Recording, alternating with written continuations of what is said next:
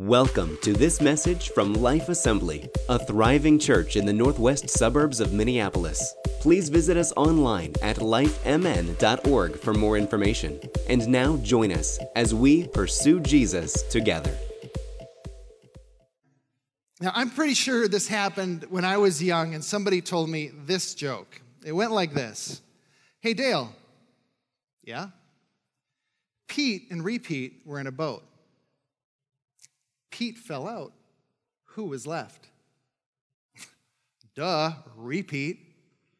Okay. Pete and Repeat were in a boat. Pete fell out. Who was left? And I'm like, I thought for a second. Repeat. And they said, all right then, Pete and Repeat were in a boat. Pete fell out. Who was left? And I wish I could tell you that I quickly got that joke, but I would be lying. I was embarrassed, and I was now the brunt of this joke. Now, a challenge for any pastor is when preparing a sermon is finding, the audience and speaking to the audience about where they're at. And when speaking on a subject that many in the audience know well, there's like this pressure I know that I have of saying, okay, how can I bring in a nuance without corrupting or pulling apart what Scripture is actually trying to say, right? So trying to feed people who are well-fed and trying to keep something interesting that maybe they've heard or bring a new way to look at something that they've heard many times, because otherwise it's really easy for us to just totally tune out. But at the same time, there is this enormous way to bring people along who are in a different place with their faith journey, whether they've never heard of Jesus, whether they don't even know if they want to follow Jesus. They're trying to figure out where they're at and what they believe. And then there are children. And so how can you bring people on so we are going at the same pace and we're understanding somewhere in a similar way? And so I never want somebody new to the faith or here for the first time to think, well, good grief, I had no idea what that pastor was saying, so I just pretended to understand. Pete fell out, and who was left? So today I want us to remember that both Pete and Repeat are in the boat, and I want them both to stay. As we grow in our faith, as a pastor or a teacher, or maybe, an important part for us as we grow is to understand that we don't always depend on a leader, a pastor, a teacher, to be our main source of becoming a disciple of Jesus Christ. Maturity as a believer is understanding that you can go to the Lord on your own, that you can open up the Scripture, that you can pray, that you can worship, and that you can find Christ on your own and still be fed when we're in a church or when we're assembling together in life groups or different things like that. Part of that is maturity. Is feeding ourselves. And, still for me as a pastor, I still live this week alone. I listened to 2 different sermons from a pastor that I highly respect. I am still getting fed, but at the same time, I feed myself, just as we as believers should. But as we also speak to those who are young, like Pastor Jana, using ice cream and things to talk about the goodness and the extra reasons of why we need to add to our faith, we need to speak to everybody. So I hope that makes sense as we are talking about remaining fruitful. And this might seem like, well, didn't we talk about the fruit of the Spirit a couple weeks ago? Yes. So we're kind of keeping with the same theme, but in a totally different way, in a totally different area of Scripture. Now, I have been thinking about this for a number of months, and it happened when I was reading the book of 2 Peter, Peter's second letter to the group in Asia Minor. Now, before I get to that, like many of you, I am virtually blind without my glasses. Is there anybody here that you just cannot even drive without your glasses or corrective surgery or contacts or something like that? I see you. Well, I see you right now. At the age of 41, something happened to me, and I call it. How does anybody read that? Because I started going up and down with my glasses, trying to tell exact. Yeah, I don't know. It was 41. I just remember it. And some of you are going, yeah, I know exactly what that's like. And some of you are thinking to yourselves, you're old. And if that's you, don't worry, you'll get there, my friend. Without my glasses, I cannot see. I cannot drive. In fact, I would consider if I was behind a bike, just walking, I would be considered dangerous. If I'm driving a vehicle without glasses, I am literally dangerous. So why does this matter? The disciple Peter says that if you do not practice the qualities that we're about to read and supplement your faith with them, he says that you are blind and nearsighted. Now, he's not talking about the world. He's not talking about people who do not follow Jesus. He is talking to people who call themselves Jesus followers. And he's saying, these qualities that we're going to be getting to, if you do not follow them, you are blind and nearsighted. In other words, if you are a Christian and you are not practicing what he is reminding of us here, you are dangerous. You are dangerous to yourself, and you are dangerous to others. And maybe you're thinking, well, Pastor Dale, I think you're embellishing a little bit here. This seems like you're being maybe a little bit inflammatory here. I assure you that I'm not. The disciple Peter was so convinced of this that he presented them in his last will and testament. In chapter 1, he tells two different times that his life is about to end. And when your life is about to end, you write the most important things in your life. And this is why in chapter 1, he talks about this is how you as Christians, me as a believer, we need to follow Christ. And here are the 7 things that if you follow these things, you cannot go wrong. And then 2, he warns of false teachers and false prophets coming in trying to lead you away. So I think that if we are going to look at Peter and what he is saying to us as the church, we better understand how serious this actually is. So let's begin. 2 Peter chapter 1. Simon Peter, a servant and apostle of Jesus Christ, to those who have obtained the faith in equal standing with ours by the righteousness of our God and Savior, Jesus Christ. Who is it to? Those who have obtained the faith. These who are people who are believers. Oh, I'll just read with you up here. Great. You want to go to the next one, please? His divine power is granted to us all things that pertain to life and godliness through the knowledge of him who called us to his own glory and excellence, by which he has granted to us the precious and very great promises, so that through them you may become partakers of the divine nature, having escaped from the corruption that is in the world because of sinful desire. For this very reason, make every effort to supplement your faith with virtue, and virtue with knowledge, and knowledge with self-control, and self-control with steadfastness, and steadfastness with godliness.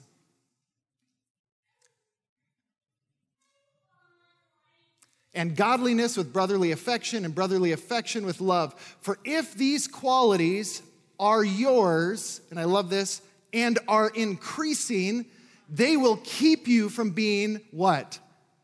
Ineffective and unfruitful in the knowledge of our Lord Jesus Christ. For whoever lacks these qualities is so nearsighted that he is blind, having forgotten that he was cleansed from his former sins. Verse 10, therefore, brothers, be all the more diligent to confirm your calling and election. For if you practice these qualities, you will never fall. Wow. For in this way, there will be richly provided for you an entrance into the eternal kingdom of our Lord and Savior, Jesus Christ. And this is the word of the Lord. This is a powerful word, friends, and this is going to take us a little bit of time, and not just today, to be able to really dive into. So just as Jesus says in Matthew 15, he says, a blind man will lead another blind man into a pit or into a hole, meaning that somebody who does not know God cannot lead you to God. Now, it's interesting because this is an aspect of where people love to say, you know, judging. God says not to judge. God says don't judge people. I usually laugh when somebody says this because I'm thinking, what are you trying to get away with that you don't want to be judged about?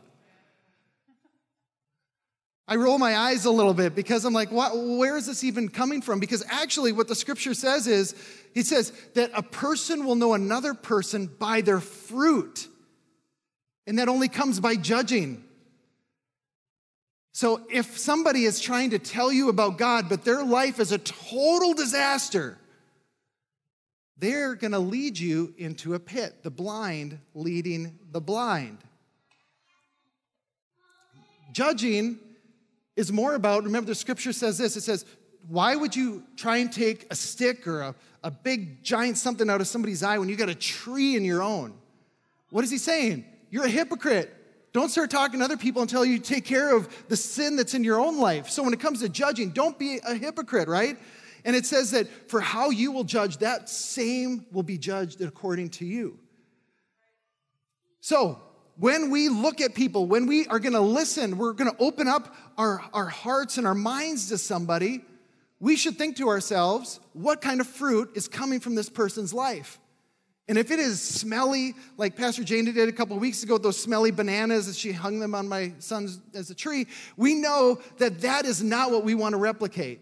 And so maybe we shouldn't give that person so much time. It's kind of like listening to an actor about politics.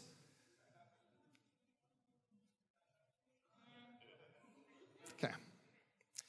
Just so you know, I want you to know that the definition of an actor is hypocrite, just so you know. That's the actual literal name for it because they're, okay, good. I don't think I need to go anymore with that. So I chose Pete and Repeat story today because we are talking about the great disciple Peter. Come on. And he actually did jump out of the boat. So it's kind of a true story. So who is this Peter? Who is Peter? Because I want all of us to go together and know who this guy is. The disciple Peter is about the most ordinary person that is in Scripture, in my opinion. He is ordinary. And this is what gives Christians hope, because God can use extremely, amazingly normal people to do spectacular things. That God can use me. That God can use you if we are obedient to his calling. We also know that he was a fisherman. He was a Galilean fisherman. We know that he was a family man with a couple daughters. We know that sometimes he had bad language. We know that he was a man of action. When you follow Peter, you see he is a guy that is always the one to jump first. He is the one to run out in front because he wants to be there. He was passionate. Peter is one of the most passionate disciples that there were. And he was even passionate when he was wrong. And this is something, one of the qualities and characteristics I like about Peter, is that when he was wrong, he was all wrong. And I can relate with being all wrong. I know you can't, but I can. I'm really good at being wrong. And here's something else. Peter didn't always get the joke, or he didn't always understand what was happening. And in fact, Peter got it wrong. It almost seemed more often than he got it right. So just take a look at this. He didn't understand that Jesus needed to die. So in the garden, when Jesus is about to be arrested, he cut off one of the guard's ears. What, to protect Jesus, God? You know, he didn't understand that this is what had to happen in order for things to be fulfilled. He betrayed Jesus 3 times after Jesus' arrest. Okay, clearly he did not understand Jesus' message. Peter wouldn't let Jesus wash his own feet at the Last Supper because he didn't understand the message of Christ. And then when Christ explained it and said, Peter, if you don't allow me to serve you, you will have no part in the kingdom of heaven. And Peter then, of course, jumped all in passionately and says, then wash every part of me. When Jesus was walking on water towards the disciples' boat, it was Peter and only Peter who jumped out and started walking on the water until his faith faltered. Peter was included in the, if you want to tier disciples, the three that were closest to Christ. Peter, James, and John. Peter was there when Jesus was transfigured, and they're up on the mountain. And again, Peter has no clue what to do. And so he sees Jesus talking with God, and there's all this, the great fathers of the faith, and they're there and they're talking. And Peter goes, I should make a shelter for us to sit in. Who makes a shelter for Jesus to sit in, for God, when there's all this glory happening in heaven, right? He missed it. He didn't understand what was happening. But yet, God uses a man like this. God uses a man like this to lead his church. Peter was the first to declare that Jesus was the Son of God. And in this mighty declaration, in the midst of all of his mistakes, in the midst of him getting things wrong all the time, Jesus told everyone that he will build his church on this stone. Now, Peter's name was Stone. It was Petros, rock. Now, a lot have been made about this statement. Catholics read this literally and say, Peter was the rock, therefore he is the one that, he's the first priest, and so therefore he is the main speaker. And so when he passed, the Catholics and some others believe that there is the laying on of hands, which then passes it on to the next, which would be their pope, and the next pope. So each one is the next rock. So Pope Francis would be the rock. He's the place that he's the person that God is speaking to for the universal church. Now, that is not what we believe. So I believe, and there's a couple ways that people look at this, but there is a much more important statement that Jesus was making about Peter's declaration of faith when he called Jesus the Christ. We know this from the entirety of Scripture. Jesus is the rock. Okay, Jesus is the cornerstone. He is the chief cornerstone, and Peter's name, Peter is a stone. And this is why in 1 Peter 2, he looked at the church, he looked at Asia Minor, he looked at all the churches he was speaking to, and he says this, he says, we are all living stones.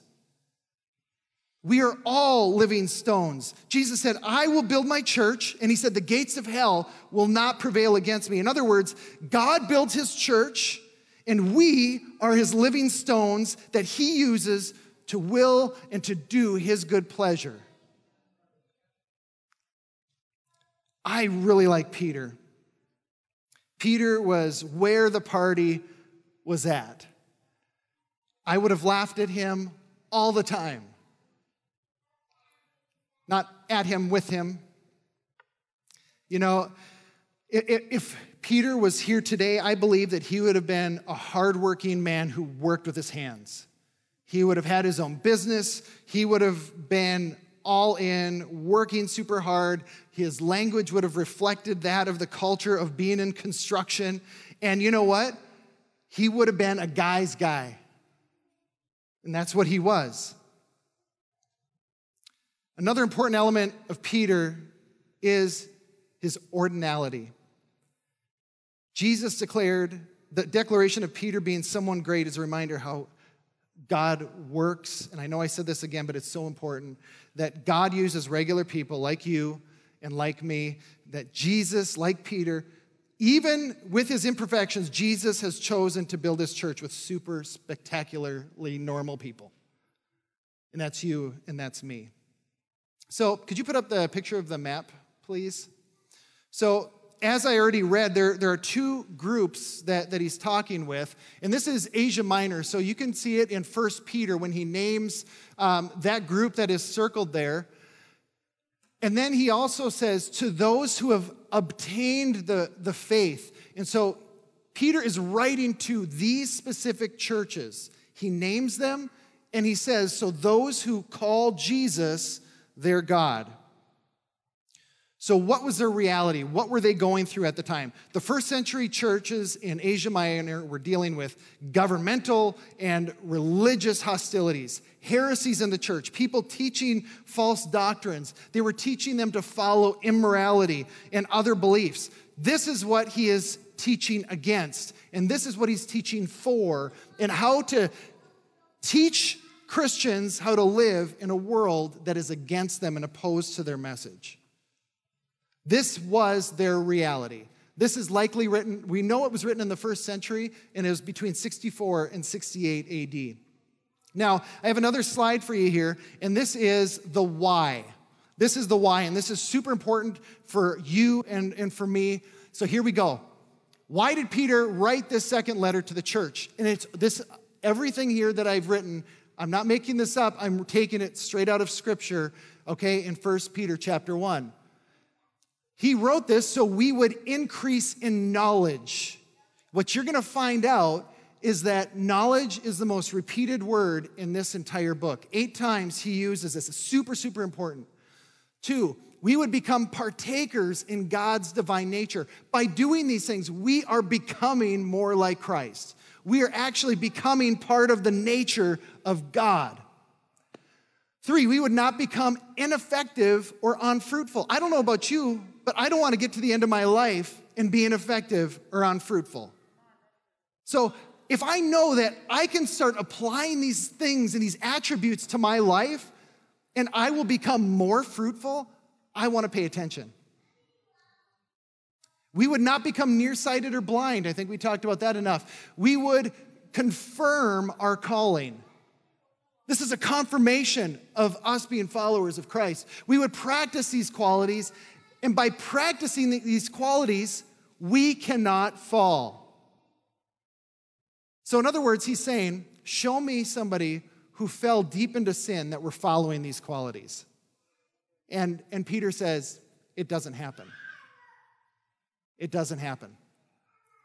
Lastly, we would enter God's eternal kingdom. This is in verse 11. If you are following these steps, if you are doing this, if you are reflecting this, you most definitely are heaven-bound.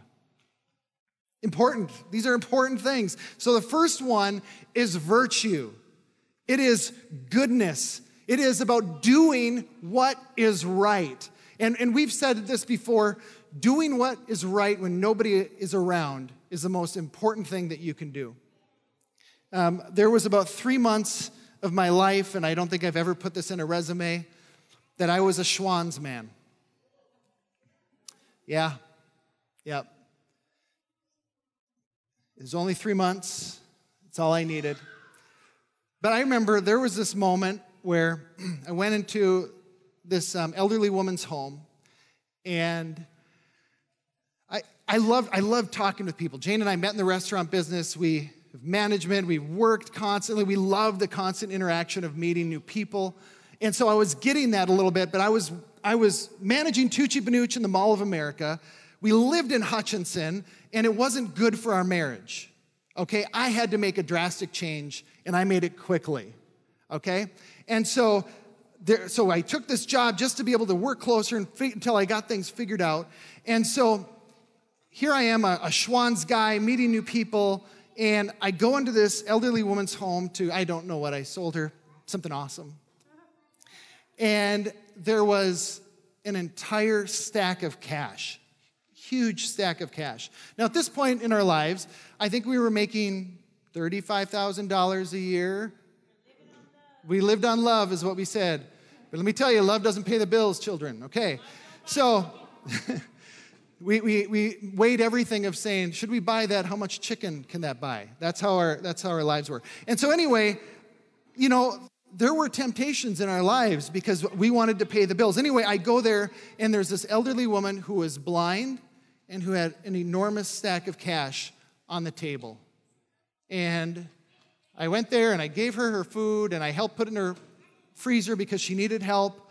And there we were. It was her, it was me, and a giant wad of cash. And I remember thinking to myself, nobody would know. Nobody would know. I know you wouldn't think that, but I did. And at that moment, I had so much empathy for this woman because I thought, how many people have taken advantage of this poor woman? How many people have taken advantage of her? And she just said, take what you need. Now, I can tell you that I was honest, I had integrity, but it's moments like this that test you and I. There are moments when this virtue becomes more than just a nice statement that it's good to say, but when it actually comes to practice, when you are alone and you're the last one locking up at work and you have an opportunity, when nobody's around and you know somebody dropped something and you could bring it back to them and you could turn it in, but instead you pocket it. It's these moments of goodness that Peter is telling us, this is part of what makes us attractive. This is a part that when we do this, we are partaking in the nature of Christ. It's more than just having good behavior, friends. This is about reflecting the nature of God who created us. When we are being like Christ, we are reflecting him. We are becoming more like him. And this is our job. There's something else to this, and I hope this makes sense. It makes sense in our lives, Jana's and my life, is that Peter was a rough guy. He came from a rough background. And when Jesus called him to follow him, Peter was still a rough guy. He was still kind of a good old boy. He still had that language. He still had some of that dark humor, some of the things that had just been ingrained in him. But as he continued to follow Christ, as he became more like him and more like him, his life began to change. And all of a sudden, this thing of goodness and virtue began to take on a whole different meaning. And how do I know this? Well, if you read his first book, 1 Peter, one of the main themes across it is holiness. Is holiness on how we need to be people who are reverent and following Christ and reflecting who he is. And that is becoming holy just as Christ is holy. Now, what happens when somebody who had a really hard life and God begins to do a work? It's many times the pendulum swing. In early Christianity, it's called a rigorist. It's somebody who, like for example, Paul talks about this in 1 Corinthians, that people who used to be the pagans who would sacrifice to other gods, that when they became saved, the pendulum swung. They were like, how can you Christians even dare to eat food that would be sacrificed to idols? Don't you know that these are demons and you're partaking with them? They were so passionate because the pendulum had swung. This is where they were, and now they knew. But the problem is that many times there are Christians, there are people that were raised in these homes of strict holiness and of really, really strong behavior modification on how they're to behave. And it became the other side of the pendulum over here because Paul talks about freedoms. And they think, well, I can still be a Christian and I can still live like this. And so they go over on the other side. And Paul talks about this and he says, listen, friends, you need to listen to your conscience and do what is right. But if you, by all of your freedoms over here, are going to make somebody over here start to fall, you're in the wrong. You need to make a change in your life. And so we need to be able to find as Christians, whether you're somebody who had a really hard past and God saved you because you became a new creation. Can I hear an amen? We got some new creations over here. And then some of you over here going, listen, I can still do this. I can still this. And I love Jesus. You need to be able to find and go, hold on. Are you becoming the holiness after Christ? Is your attitude and is your mind in the right place? Because God is calling us to be virtuous. He's calling us to his goodness. He's calling us to the reality of who he is. So let's go. Let's go. Let's start chasing after the goodness and the virtue of who Christ is. Let's not go into this freedom of, look what I can get away with. I remember having this argument with my mom. I was raised in a very strict Christian home, and I just was like, I don't know. I think we could still do this and still be a Christian. I think we can do this and I can still be a Christian. And I'm having this argument with my mom because that's what teenagers do. And my mom looked at me and she said, Dale, why are you trying to walk as close to the border of where Christ is, of not even being a Christian? Why do you want to walk as close to that line as possible? And I was so frustrated with her in that moment because she was right. She was right. I was wanting to be able to follow my own desires and do what I wanted to do and be like my friends more than I actually wanted to follow Christ.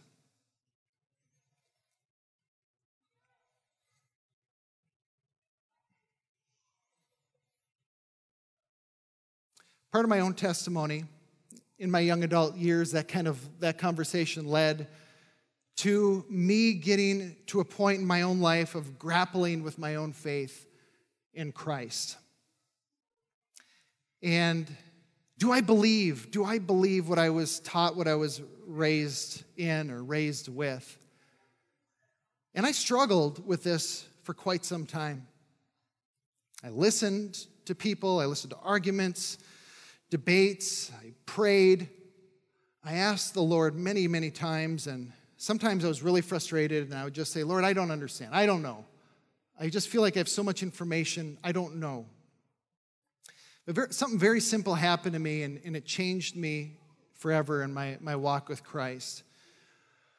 I was having just this quiet moment with the Lord where I was just pouring out my heart to him, and I was just super frustrated, and I would love to say that there was a light and there was this, oh, you know, all these the right sounds and all the things were happening and voices were coming and there was trumpets, but that didn't happen.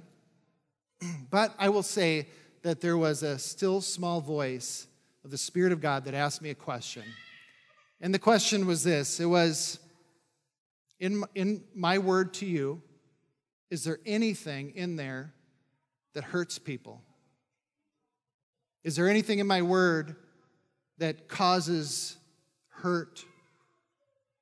Is there anything in my word that would harm in any way? And I knew that voice was from God in that moment. And I just sat there. And it was almost like God was just flipping the pages of a book, and I was just showing all these stories, and the scriptures were just quickly moving through my mind and through my heart. And all I could say, and this is going to sound super simple, so it's not going to work for those of you that you need something more, but I'm just telling you how God worked in my life in this moment, is that all I could do was say, God, you are good. Amen. And I began to worship, and I began to weep because God revealed himself as the goodness of who he is, his nature, the goodness of God that leads us to repentance, his kindness in Romans 2 that leads us to repentance, which is why I always say we need to be the kindest church. We need to be the kindest church because his kindness leads us to repentance, so the least we can do is reflect our Creator. In this moment of Christ revealing himself to me, I began to praise him for his goodness. And you know what? If you're in this place in your life where you're trying to figure things out, I want to say something to you. God will speak to you with the words that you need to hear. This is what I needed, and God spoke to me with what I needed. In verse 4, Peter says, "Those of you who have become partakers of God's divine nature have escaped from the corruption that is in this world because of sinful desire. Make every effort to add to your faith these things." Now, this is my last story for us today, but when I think of what Peter's saying about escaping this world, I think of the movie Shawshank Redemption. Has anyone seen that movie? This is like a classic from the 90s. I actually, just this spring, Jana was gone because she is a rigorist and she can't deal with movies like this. So I had made Eden watch this movie with me because it's just such a powerful film, and you've got Morgan Freeman narrating, so you just want to listen to that anyway. But Tim Robbins is the main actor with this. So here's an innocent man put in prison for the murder of his wife. And he is there, and there's a corrupt warden who's using the Bible to punish people and to do terrible things in the prison and to control the prison for his own benefit. And you don't find out until the end of everything Tim Robbins had to do, this innocent man, to get out. The movie goes on, and it's not till the very end that it wraps around where you get to see everything that he went through to gain his freedom. And as Peter writes this, that we have escaped the corrupt world, the filthiness of this world, and we've come out. And all I can think of is at the end when you're seeing Tim Robbins as he's pounding the septic system with the thunder and the lightning, and he's banging it, and then he has to crawl through this tight, narrow tube for, I can't remember, it's like 200 or 300 yards of people's sewage. And he gets out, and it's raining, and the cleansing rain of freedom, where he is obtaining his freedom. This is what it's like, is that we have come out of the world, that we're getting the muck and the grime off of us, and we're coming into the freshness and obtaining salvation of Christ. This is the old has become new. This is our lives. And this is what Christ has to offer, that we take the corruption of this world and the darkness and the hate and the evil, and we start to bathe in what Christ has given us, and a part of his nature, and we become more like him. We have escaped this world, but we have scars. And I'm so glad that scars do not determine our future. Scars are reminders of where we've been, but definitely not a prediction of where we're going. And the scars of Jesus on his hands and his feet are a reminder of where he's been, and more importantly, that is a reminder for us of where we are going. Would the band please come up here? Worship team is going to lead us in a couple songs, and I want to invite you to join in and worship. I believe that our time in worship, our time of opening ourselves up to God, is one of the best moments of refreshing that you can have in a week. I want to invite you into the presence of the Lord. I want to invite you to listening to what God is saying and to lift up your voice. Would you worship with us? Would you please stand?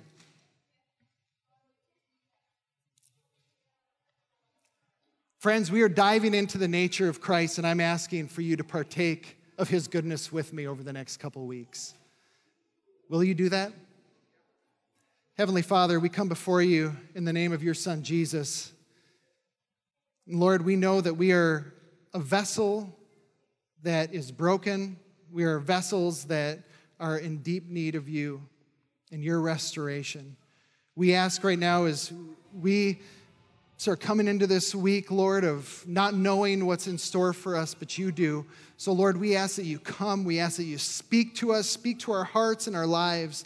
And, Lord, I pray that not one person is able to leave here the same today, that not one person can leave this space without you making a change in their lives. In your holy name we pray. The church said, amen. You've been listening to a message from Life Assembly. Connect with us online at lifemn.org. And thanks for listening.